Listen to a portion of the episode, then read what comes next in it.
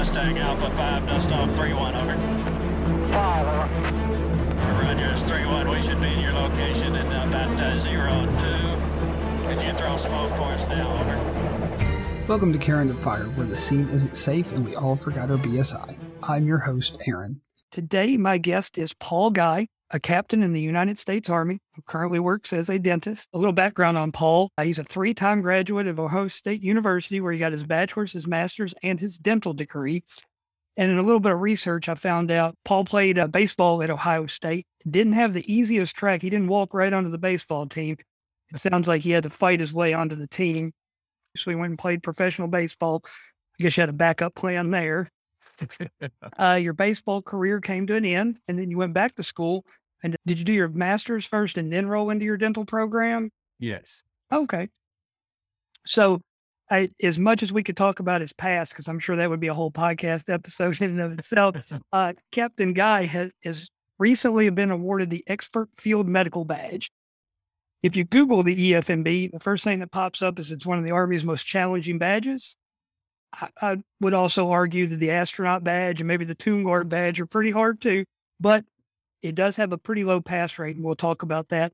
I'm going to do a whole episode on the history of EFMB, so I'll get into the nitty gritty of all the lanes and stuff like that. But today we just want to talk about Paul's experience. So thanks for being here today, Paul. Hey, I'm happy to be here. All right. So for the last, I was there for, I was a lane grader at Paul's EFMB. I was there for about five weeks. You were only there for about two weeks, correct? Correct. Like, yeah, roughly two and like two days. okay. Not that you were counting every single. Not that I was counting it. so, uh, what did you about the EFMB before you signed on to do it?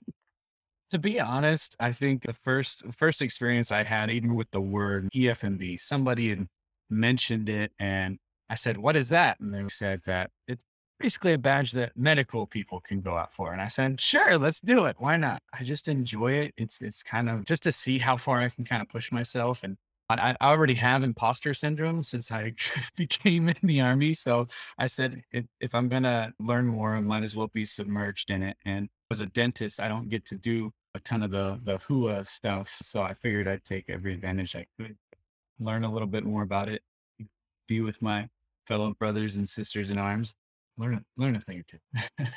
so I'm heard, I'm sure you heard it was, it, it's an extremely challenging badge with a low percent pass rate. Oh yeah.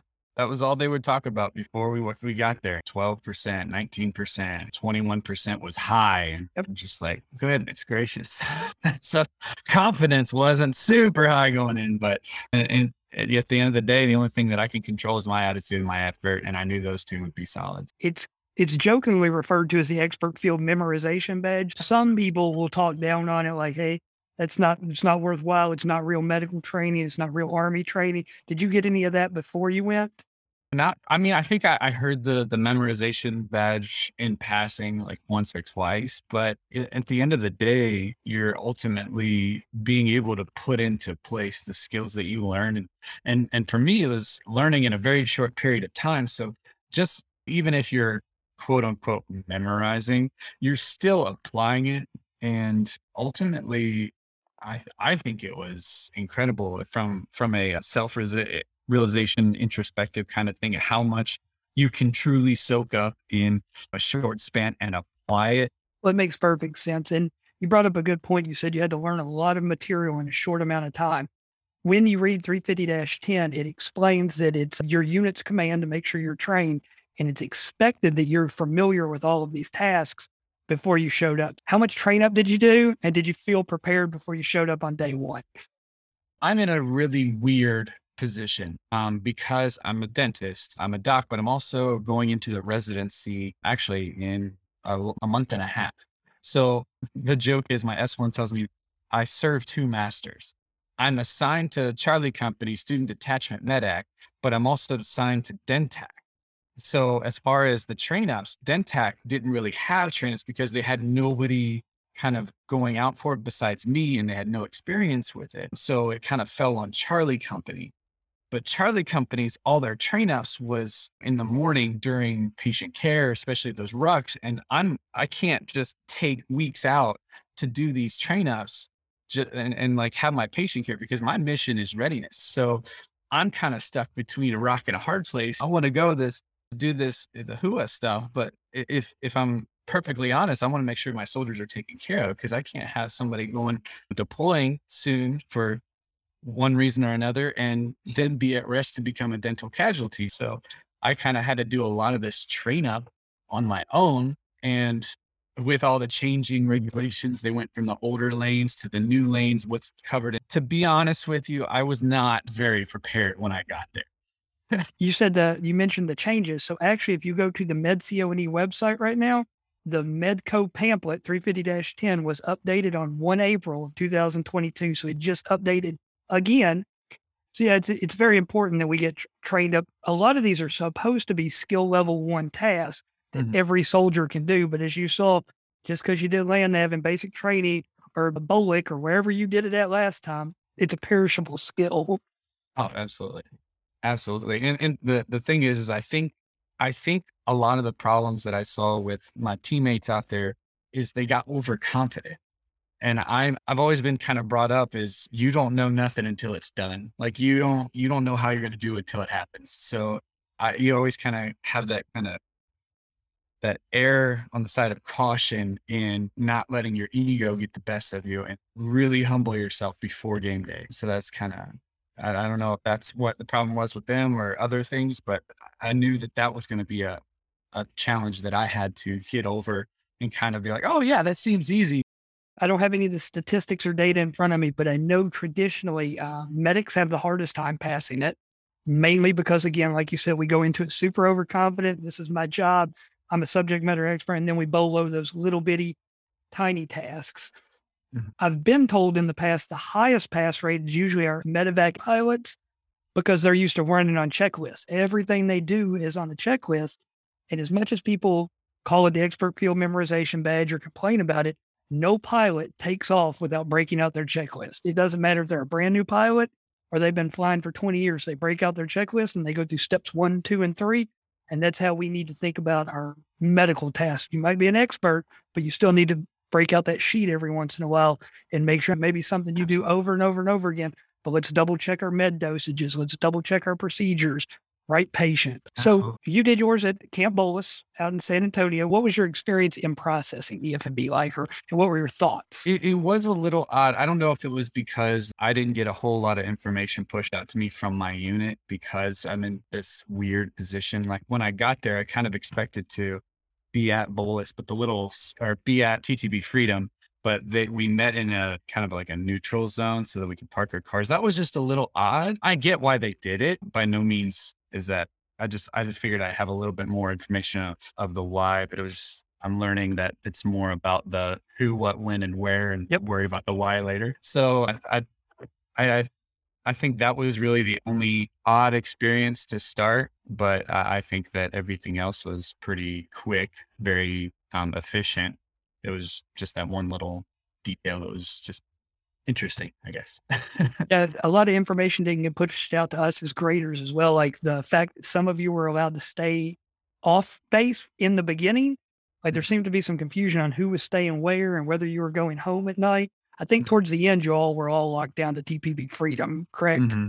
Okay. Yeah, yeah, that was the original when we were kind of learning about the EFMB to start with. They were saying that that was a lot of the changes that were coming down is that you would be allowed to leave at night but I think because of how everything was situated with the cars and having to bus people back at night, it just became more of a hassle. And I get why they kind of nixed it.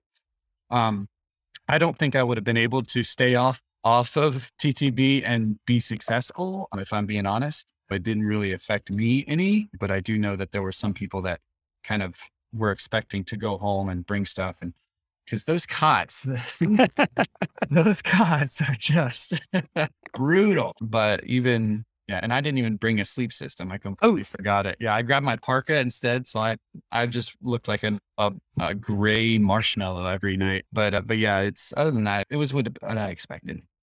And if I could give any advice to anybody that's going in the future, if you're ever given the option to stay off site versus on site, if you really want the badge, I highly recommend because that's where you get those extra reps in at night sitting at the chow hall, grilling your battle buddies, yeah. stuff like that. Did you do the written test at home station or did you do it at JBSA? So again, with the, uh, I belong to two masters. Yep. Um, a lot of stuff either got pushed out too late. I, I had dates to take this, the test at home station, three separate occasions. Something didn't get pushed out. I don't know what it was. I, it's well above my pay grade. And I didn't end up taking it until I got there. So Okay. Tried to, but was unsuccessful. I got my badge back in 2012. So my written test was drastically different than what I've heard the new test is. So, how would you uh, recommend somebody prepare for that test? What advice you have, and what was your thoughts on the written test? So the the first, I actually studied the old material all of from October through January, and when I, I they pushed out something in a group text, and I think I caught on to it that they changed some of the things. And when I start, when I saw some, I'm like, oh, maybe they just added a couple sections, took out a couple sections. There was nothing the same. So all of that field sanitation, detainees, all that hmm. stuff, it, it was basically lost on me now. So I kind of had to hurry up and and study the new material, and I, I still didn't feel super prepared until somebody made a Quizlet, and it was basically like 500 flashcards, and I just looked through those and just prayed that this was on the exam. And I actually, I was actually surprised at how quickly I finished it. I think it was, I only took like nine minutes. Wow, that's impressive.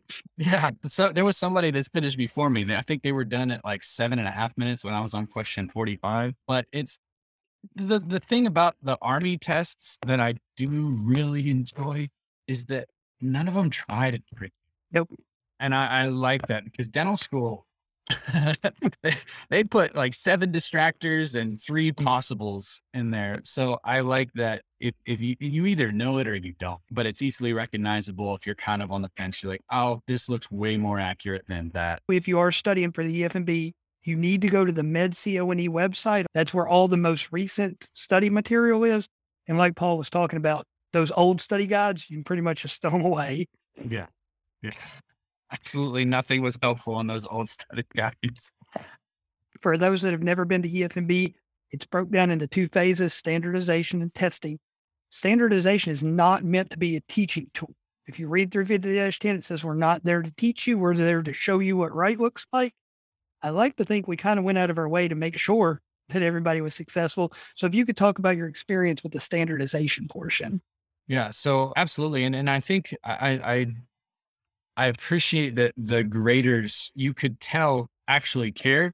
You could tell who who wanted to be there and who like wanted to kind of challenge you, and that was kind of nice. But you also had that that other kind of group of people that like really took their time to like sit down like okay this this maybe wasn't talked to you correctly let me take a few more minutes and say hey this is how we're going to going to grade you because as you said with with the medics especially the ones that are experts in that area just because they were taught this way doesn't mean that that's how they're going to be graded. And the graders overall definitely seemed like they wanted us to be successful. And you could tell that from from the get. So granted i didn't have a ton of knowledge going into this. I basically was able to learn by watching over and over the repetition and and I know this just because it's human nature. When people do things over and over and over again, you could almost tell that when when somebody's done something so many times, they kind of they kind of get like, Ugh,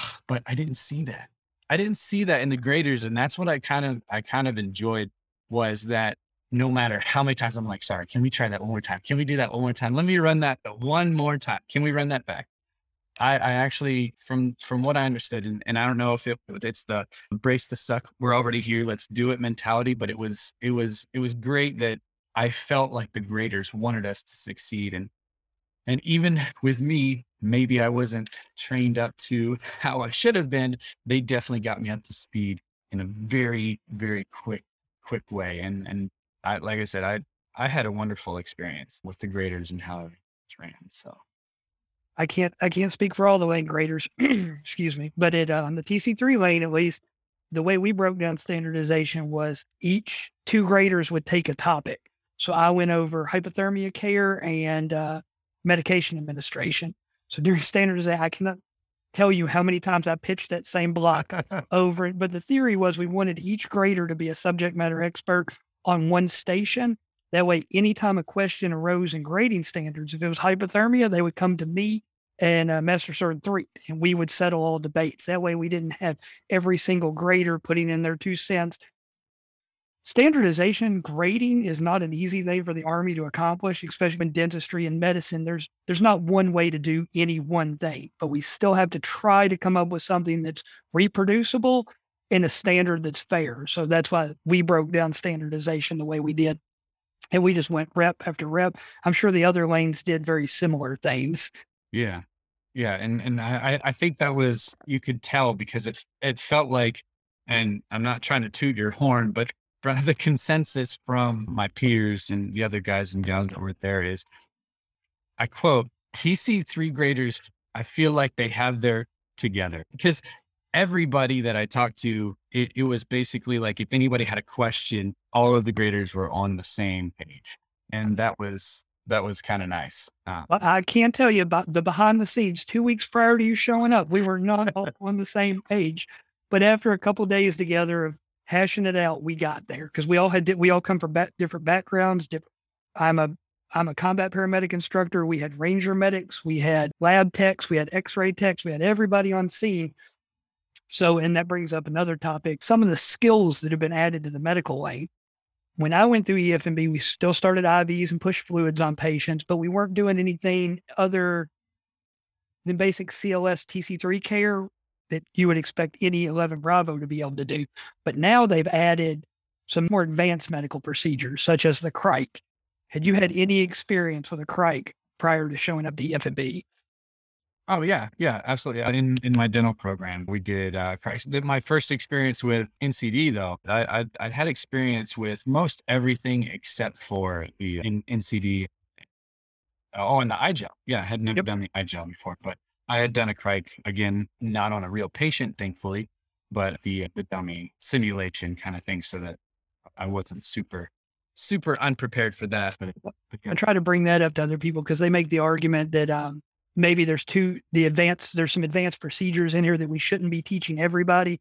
Maybe a pharmacy tech doesn't need to learn how to cric. But my argument, I believe I talked about that a little bit in my class, is nobody's expecting you to be a a doctor when you come out of the EFMB badge program. But what we do expect is now that you're a badge holder, you have a much better understanding of field medicine. Mm-hmm. So if mm-hmm. you need to help out, so maybe you're a lab tech in a cache, maybe you're a logistics personnel, but if you have the badge, you've been exposed to this. So now you and me can run out to the CCP point and you can assist the ground medic or the nurse or the doctor or whoever it is, because we all know in, inside the states, if you don't have a dentist, you don't have a dentist.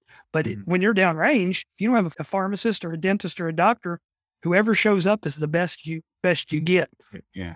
So we talked about the TC3 lane. How did the because I I don't have experience with the new Warrior lane or the evac lane. I hear they're extremely challenging. So what so, what insight can you give us there?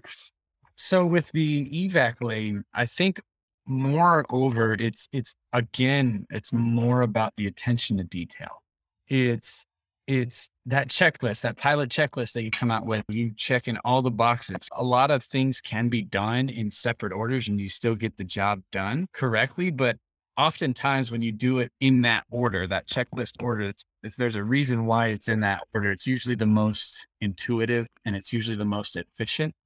So I think it it's more about attention to detail. Mm-hmm. You can load litters in the back of a Humvee all day, every day and if you do the same things over and over and over again, you're going to get the same results. I understand that we can standardize to a certain level, but at some point, when everything's on the same line, if you do line one before you do line two, or you do line two before you do line one, so long as those two lines are done before you do line three, when there's no turning back. Yep.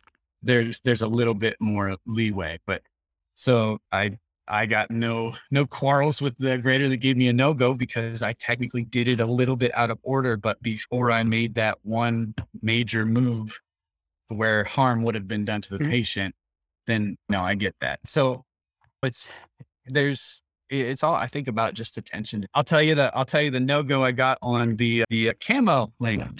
Everything was perfect, but I just when I said camo complete, there was one button that wasn't buttoned. And I had my hand on my ACH and it wasn't on my head. So it's just one of those things that you get you get confident because everything was perfect. The the camo, the the color, everything was camouflaged the to the standard. I just when I said time, it wasn't how it was supposed to finish, yep. even though all I had to do was place it on my head and and snap it. And then that one button, I, I don't think I would have gotten even if I even if I did the the ACH. But that's that's that's all it is, is really if if you have attention to detail and you you take that pause, take that mental pause, and that that I, that was my last lane, and I was I was good. That was just kind of a bonus lane. But it it it made me kind of look back, and that actually bugged me the whole drive home. Like I could have gotten on goes on both the Warrior, and I didn't because I one rushed it, and two didn't take that pause to be like, because I still had six minutes. Mm-hmm. Just take the pause, and then I would have been fine. But I, I think the biggest insight to just EFMB in general is take that 30 second pause, run over everything in your mind. What did I do? What do I need to do? How did I, how should I do it? I already did it. So before we say done, let's make sure everything is done. So it's, I, I think as long as you don't get in your own way, you have the ability to be successful. Um, I, I, know they have made some changes, especially in the TC3 lanes where you can do things a little bit out of order. Like you can check the back, go ahead and put the blanket on and pelvic binders. Because when I went through, it was strictly step one, two, three. So on my evac lane, the radio, you had to put the the antenna together first before you put the hand mic on. If you put the hand mic on first, you were a no go because you did it out of order. Oh. And I oh. thought that was the silliest thing in the world because I'm like, the radio still works. Now we roll into testing the very first event, which is also a new event, is the PFA, the yeah. Physical Fitness Challenge. Any issues there with the way it was ran, or the? Because I know you you went into the PFA and then you went right into a lane day, correct? Yes. Yes. Okay. So I personally didn't have any issues with the uh, the PFA. I know that there was some people that struggled with it, and and I know exactly why, because most of us that are doing an ACFT or APFT, we're going into that completely fresh. We're coming in from work. We had a good night's sleep. We got in extra food, extra fluids the night before because we were at home. But what I think a lot of people that didn't make it through weren't anticipating is that whole week of standardization just destroys you. Your sleep schedule's messed up. You're not getting in as much water as even though you think you are, you're still not getting in enough of the food. You're just not in an optimal setting to where you can just come in and skate by if you normally do well or even in the middle of the road because you're not going to do near as well mm-hmm. on that of the the testing week just because like I can usually do 30 push up 30 hand release push-ups no problem and the sprint drag carry I usually max it out at 130 129 but I was trying to max it out and I, I was, I was just, my feet were dragging and I mm. still ended up finishing at like 145 or something like that. So a whole like 15, 20 seconds yep. slower than I normally do. And the two mile run, forget about it. Goodness. I had, I had done that, I think like five months ago, two mile run after the ACFT in like, like 16, 15 minutes. And I was, I was pushing I was pushing that that no go time zone right there. So I think the biggest thing is just making sure that you're getting enough rest during that standardization week because it's a different level of tired. Yep. Because your brain's exhausted too, because you're trying to do all this stuff. It's a standard and physically, because you've already done four iterations of land nav. So it's, you're going to be tired. You're going to have blood blisters that have blood blisters. so yeah, it's that the PFA was, was interesting. Well, you meant you mentioned the land nav portion. I don't envy you all because I have done land nav at, at Camp Bullis.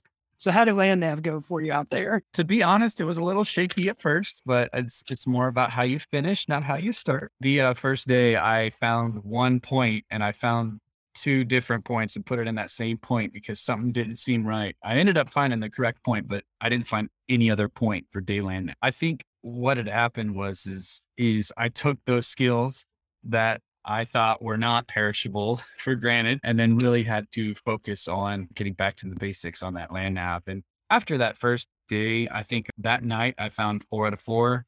And then the next iteration, I found four out of four for day and then three out of four for night. And then on standardization, I found three out of four. No, three out of four on lit day and then four out of four on night. So as long as you stick to the basics and, and stick to what you can quit trying to do extravagant things and cut time, just plan your route, take that extra five ten minutes to focus on re, you know, replotting in the middle, not, not necessarily replotting, but like reorienting. Cause there was a couple times where instead of going from point one to point three to point two, then point four, I went to point one, back to a known point, point two, then three, then back to a known point, back to three, just because one reason or another, and then to point four. So it's if you take the time and you don't rush, again, I think it, it all comes back to just don't rush and take that pause. And I think it's it'll be good. But there was so much walking. So much walking. I was not expecting that. I, I think I counted it up I think there was a total of just under a 100 miles walked for standardization and wow. uh, and testing, just with the the kilometer measurements. And that's not talking about the the rerouting and reorienting. That's yeah. just straight points and estimating. And that's what I try to tell people, especially when it comes to the 12 mile road march, which we'll get into in just a few minutes. But people are, oh, I can 12 mile, I can 12 mile, it's no big deal. I was like, yeah, but if you walked 100 miles in the last week and then tried to do a 12 mile, after sleeping on that cot and eating MREs for two weeks, mm-hmm. that's where it becomes a little challenging. So Definitely you were a mental game. It's a mental game. I will say there was it was you and several other candidates that were out there that we noticed no matter what happened, you always had positive attitudes. And the ones that had the most positive attitudes are yep. First platoon, best platoon. We had PVO, positive vibes only. Let's go. So what you got to do once you get down on yourself, you would see those people once they started to spiral, then there's it was hard to come back from it. And then they wanted to argue, and then they wanted to be mm-hmm. and they wanted to rebut everything. And again, you saw you can rebut some things. There's no problem rebutting. But at the end of the day, when we have pictures and we're like, you did this completely wrong around order, it's really hard to rebut it. Yeah, so that covered the land nav. And we I'll go into a little bit more detail when I learn a little bit more about them, the evac lane and the the warrior lane, but those are completely different from when I went through because you guys went through when it was like one lane, just like mm-hmm. TC3. Yep. To where you had to do all the skills in a certain order. Yep. All yeah, it, yeah. I heard about that. Yeah. I'm glad they changed that because yeah, well, a lot of it didn't make any sense. It, the TC3 lane, we tried to make it make sense. I can go ahead and tell you a little bit of the scenario because they will change. The old 350-10 had an example of what each lane looked like. And I'll tell you what we did because I was a grader under the old one. We always just copied that lane straight out of the book. So every candidate knew you're going to start right here and you're going to do your weapons malfunction. Then you're going to return fire. Then you're going to put a CAT tourniquet on this patient. And then you're going to come to three patients, an eye injury, an arm. Like everybody knew it wasn't a secret what we are going to do. So ours now we had the ability to create our own scenario. And I like to think we made one that kind of made sense. There was a unit in contact, and you, as the medic, moved up came to two patients, did what you had to do, and then you retreated back down the hill to a secure CCP and then continued your work. That kind of made sense in my eyes. When I did like my warrior lane back in 2012, they'd be like, oh, you're a lone medic on patrol. You're walking down this trail and you come to a UXO. So the first thing I had to do was my UXO report. And my question is, why am I a lone medic walking down this trail? And why am I the one? So the scenarios didn't make sense. So I like to think ours made sense and then they turned the warrior and evac lane into stations. Mm-hmm. So it kind of makes more sense in what you're doing. Yeah, absolutely. And I would agree 100%. Those changes were definitely necessary. And I, I do like that they did keep the TC3 lane a lane versus making it a station, which I don't know how that, because I, I think that the TC3 lane was great in this scenario because it gave you more of a real world kind of feel than just doing skills because you can do skills all day every mm-hmm. and still not be able to and perform them great, but then still not be able to perform them under pressure. But scenarios will change in the future. Every EFMB gets to come up with their own. So let's say hypothetically, you had a chest injury. Those are pretty common in our medical scenarios. What most people are accustomed to is I find the injury, I put the chest seal on. I check the back, put the chest seal on. Then I'm going to look for signs of tension pneumo and oh no, my patient's having a tension pneumo. It's time to do the NCD. Mm-hmm. That's not the way it really works in the real world sometimes it can take 30 minutes for tension pneumo to develop. So we may have in our scenario modified where steps happen, and that would confuse a lot of medics because they're like, I'm supposed to NCD right here, but we didn't mm-hmm. give you the cues until what 15 minutes later. So you'd have to remember to come back to that step. Yeah.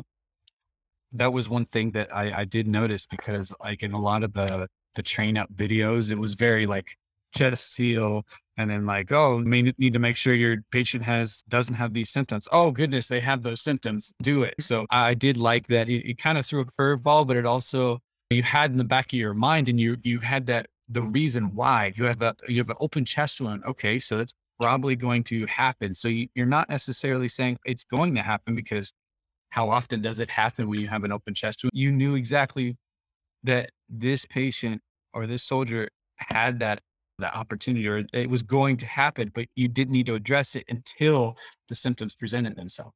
So I I, I liked that about the the lane is it, it gave that real world kind of feel. And you always have to constantly reassess that patient because you said you use propofol and fentanyl.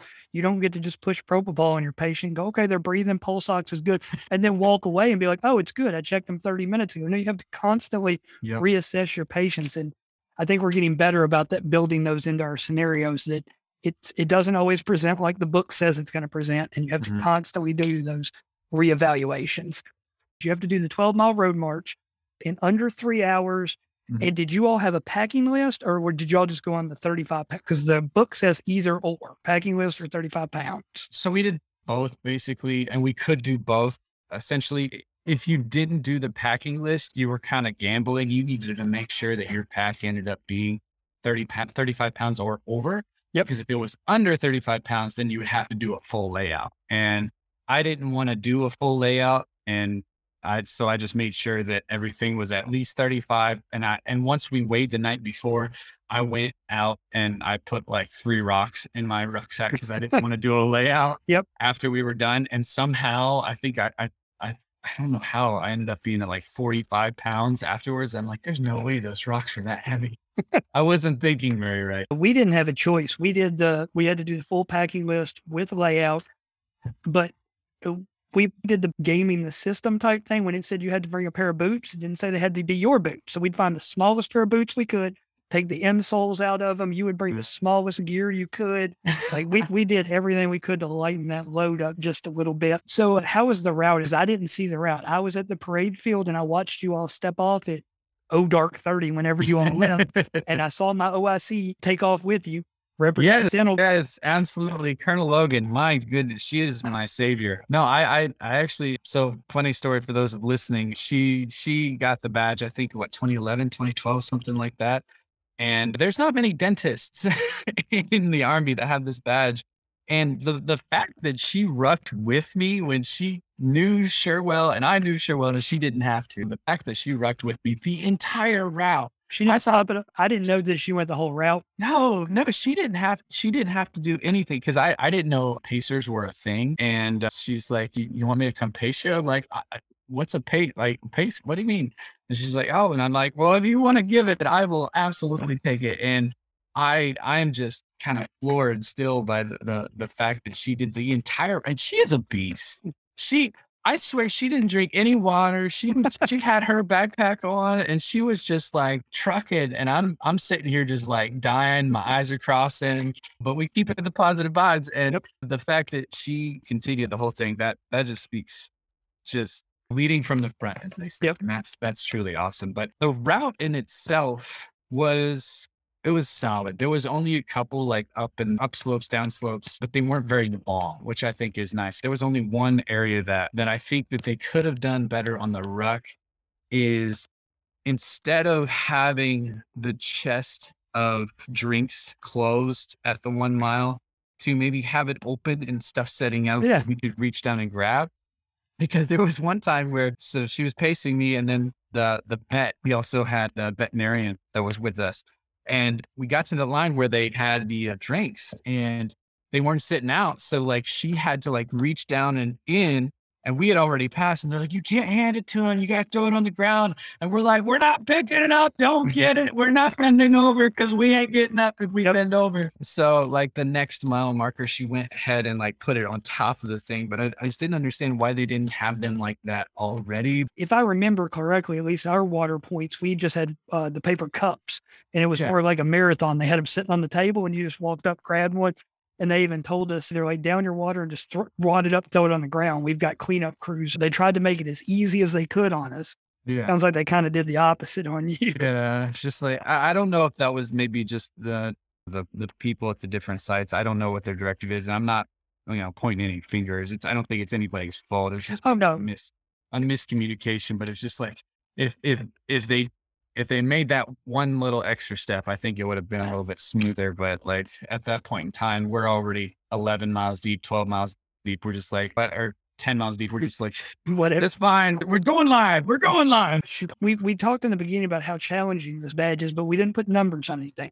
I want to say 104 of you in processed on day one, Mm-hmm. and then 14 of you were standing on the parade field to earn your badge.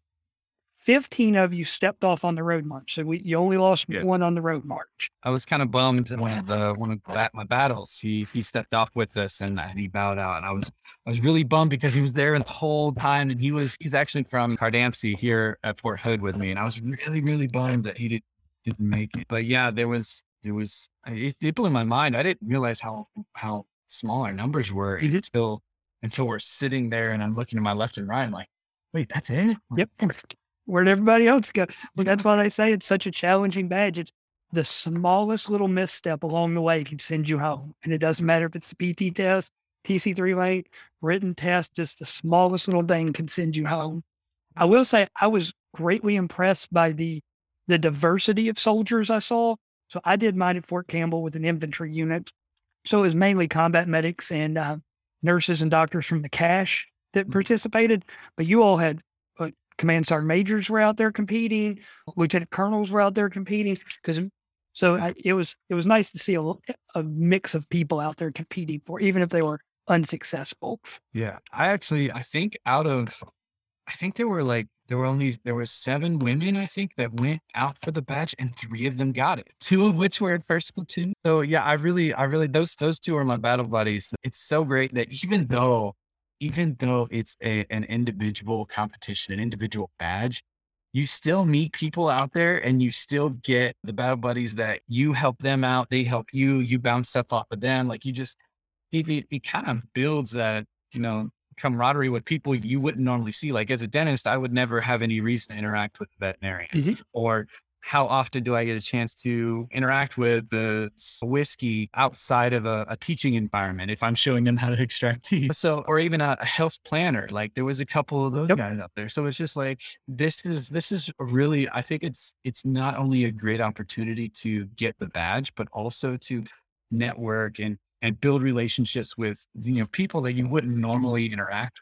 And excuse me, the longer you stay in, the the the more likely you'll interact with them again if they stay in too. So I, from what I hear, the the longer you stay in, the smaller and smaller the medical world gets. It does. Um, so it's it's just like it's a great opportunity to meet people from all over. So I'm super excited I got to do it. And, and regardless of how people feel about the badge, if you are trying to get promoted in the Army, you do have to set yourself apart from your peers. Mm. And everybody puts the CMB ahead of the EFMB, the combat badge, of course. But you know, if you're not watching the news, your opportunities to earn a combat medical badge are a lot less than they used to be.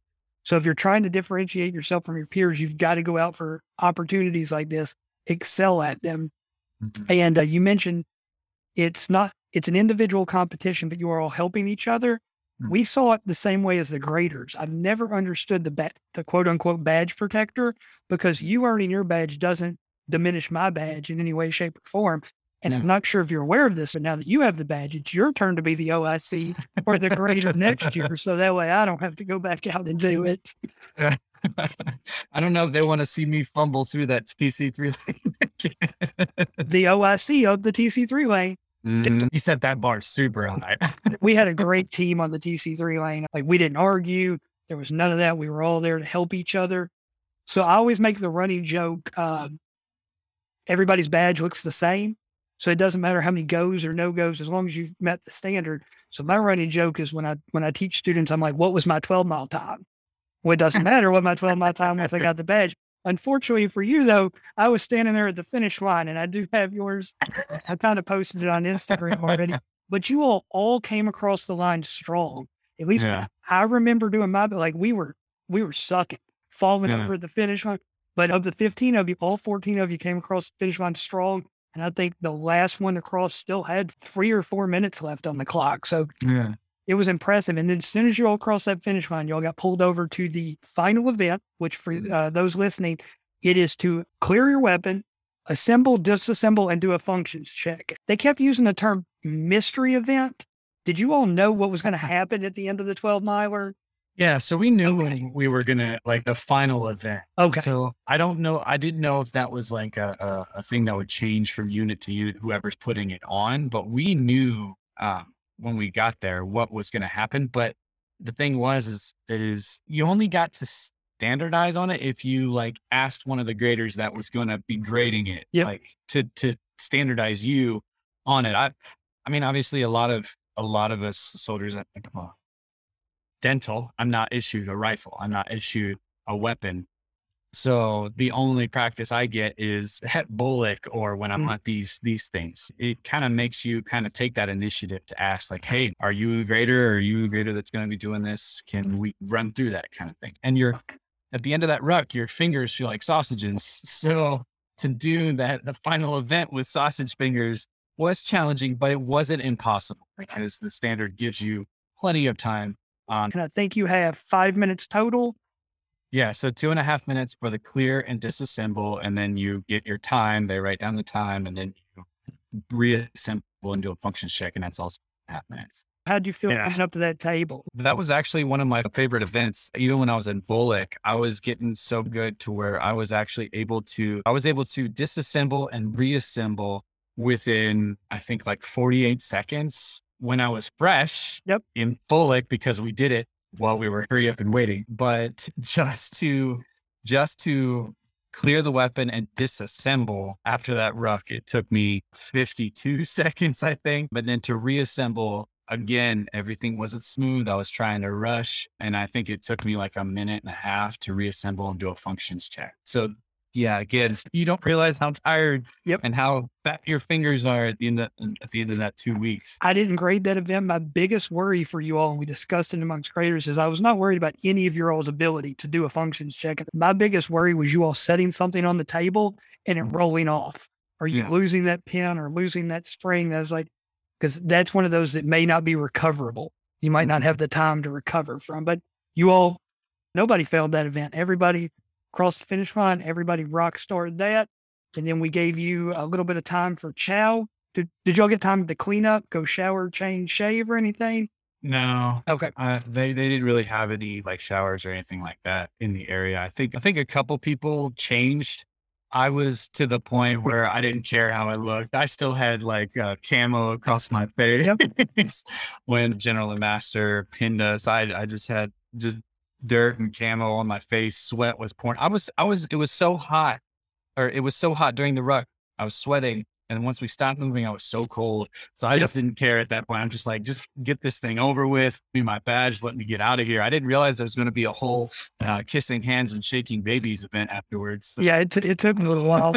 Uh, so the graduation ceremony was, we were told about the events maybe the day before. I don't remember, but there was a lot of, hey, we need an FLA sitting here. Hey, you all are going to do this little demonstration. And could you all see us, our little TC yeah. Well, if we were kind of like our backs were turned, so we kind of had to like turn, but for the most part, we could see the action, which I thought was cool. I was really bummed that we didn't get to do that drag though. Like that was oh, that was all. That was all Sergeant Neil and his fancy little rat strap. But yeah, so I like that. Yeah, luckily I, I got to hide out behind the FLA for the rest of it. And I would like to thank General Master for giving the most on point, short, and concise Yeah. speech I have ever heard Yeah. graduation.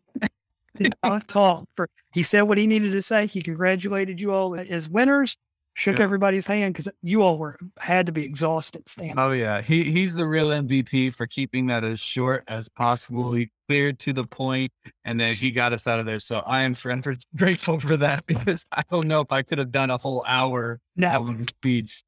Goodness gracious. the only way his speech could have been shorter if he would have said remarks complete. That's the only way it could have been short. But yeah, and then everybody got their badges. We did the handshaking at the end. How long did it take you to out process and pack up and hit the road? Relatively quick. Luckily, um, So luckily, I, I actually had my DenTac command team was there to actually my DenTac uh, command team brought my wife down. Oh, that was nice. yeah. So I'm like, wow, that's talk about above and beyond. And uh, they helped me uh, get my gear. So my my commander was there and the acting first sergeant. Um, so big shout out to them for even making the trip out. They don't have to do that for sure. But basically, once the ceremony was over, we kind of walked down to the out processing area where I had my ruck.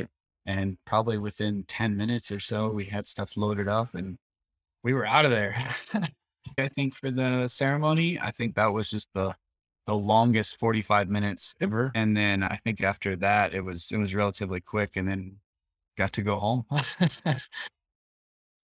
well, uh, congratulations on your badge. If you had any advice to give any of these soldiers listening that are getting ready to compete, what would your best piece of advice be?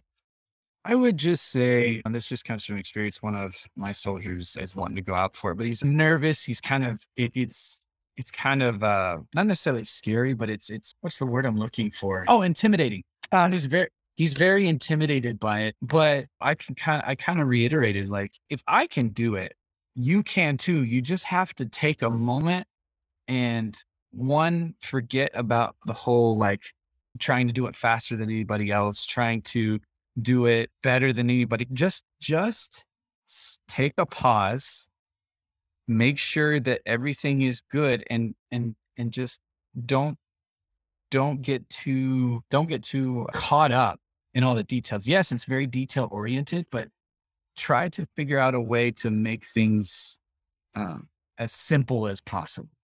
Um, because I don't know about anybody else, but with me, I I get I get caught up and I get drowned in all the details because I'm trying to remember every single detail, but at the fullest extent of the detail. Like I said, for lack of better words, like each detail is an iceberg. I want to know what's under the water.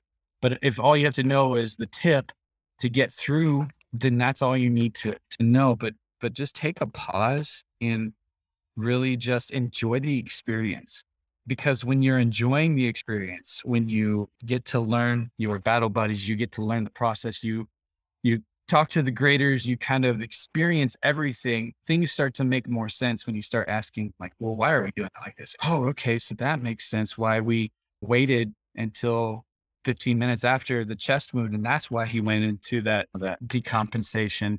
And this is this is why we're doing that. Oh, that makes sense. Why am I hooking this hook back where I got it? Oh, because it's a safety hazard. If I back into that, it's going to catch me in the ear. And then now I'm a casualty. So, my biggest advice is don't be intimidated. I know it's easy to say, it's mm-hmm. easier said than done, but don't get discouraged. And you can do it. Just, just do it. And make sure you're physical. Oh, yeah. Make sure you're physically fit and don't get don't get ego. Don't get don't get caught up in your ego because you will be tired. So don't get intimidated. Don't get caught up in all the details. Be physically fit and have an open mind. That's what it is. Have an open mind. And this was your first this was your one and only attempt at it, correct? Correct. I'm not ashamed to say it took me two attempts at it. There's plenty of people that were out there, they're on their third, fourth attempt. So if you don't get it the first time, it's not the end of the world. It's not meant to be attainable by everybody. If it was, it wasn't, it wouldn't be the prestigious badge it is. So if you're unsuccessful the first time, shake it off, learn from your mistakes, Absolutely. train better, especially the physical part. Maybe you weren't as physically strong as you thought you were. Get in the gym and you'll get it on your next attempt. And that mindset, the positive mindset, the positive mindset is huge. It's absolutely like it necessary because again, like you said, some of the soldiers were just once they got down, they went in that kind of spiral and they were out before you know it. Keeping that positive mindset. You mess up once in standardization, that's fine. Screw it. Move on. Absolutely. Learn from it. Move on. So PVO, positive vibes only. well, I want to thank you again. My guest was uh, Dr. Paul Geuy. You can find him on his TikTok. And I believe your Instagram is the exact same. It's swole S W O L E D D S. Is that correct? Yeah. Swole DDS on TikTok and Instagram. Make sure you follow this one and only account. Yes. All right. It was a pleasure being here. I appreciate you having me on. Thank you. Thank you very much. If anyone you know wants to share their story about military medicine, reach out to me at careunderfire68w at gmail.com or on Instagram at care underscore under underscore fire underscore. I hope you all follow along as my podcast grows. Open a book, get studying, change your socks. This has been Care Under Fire.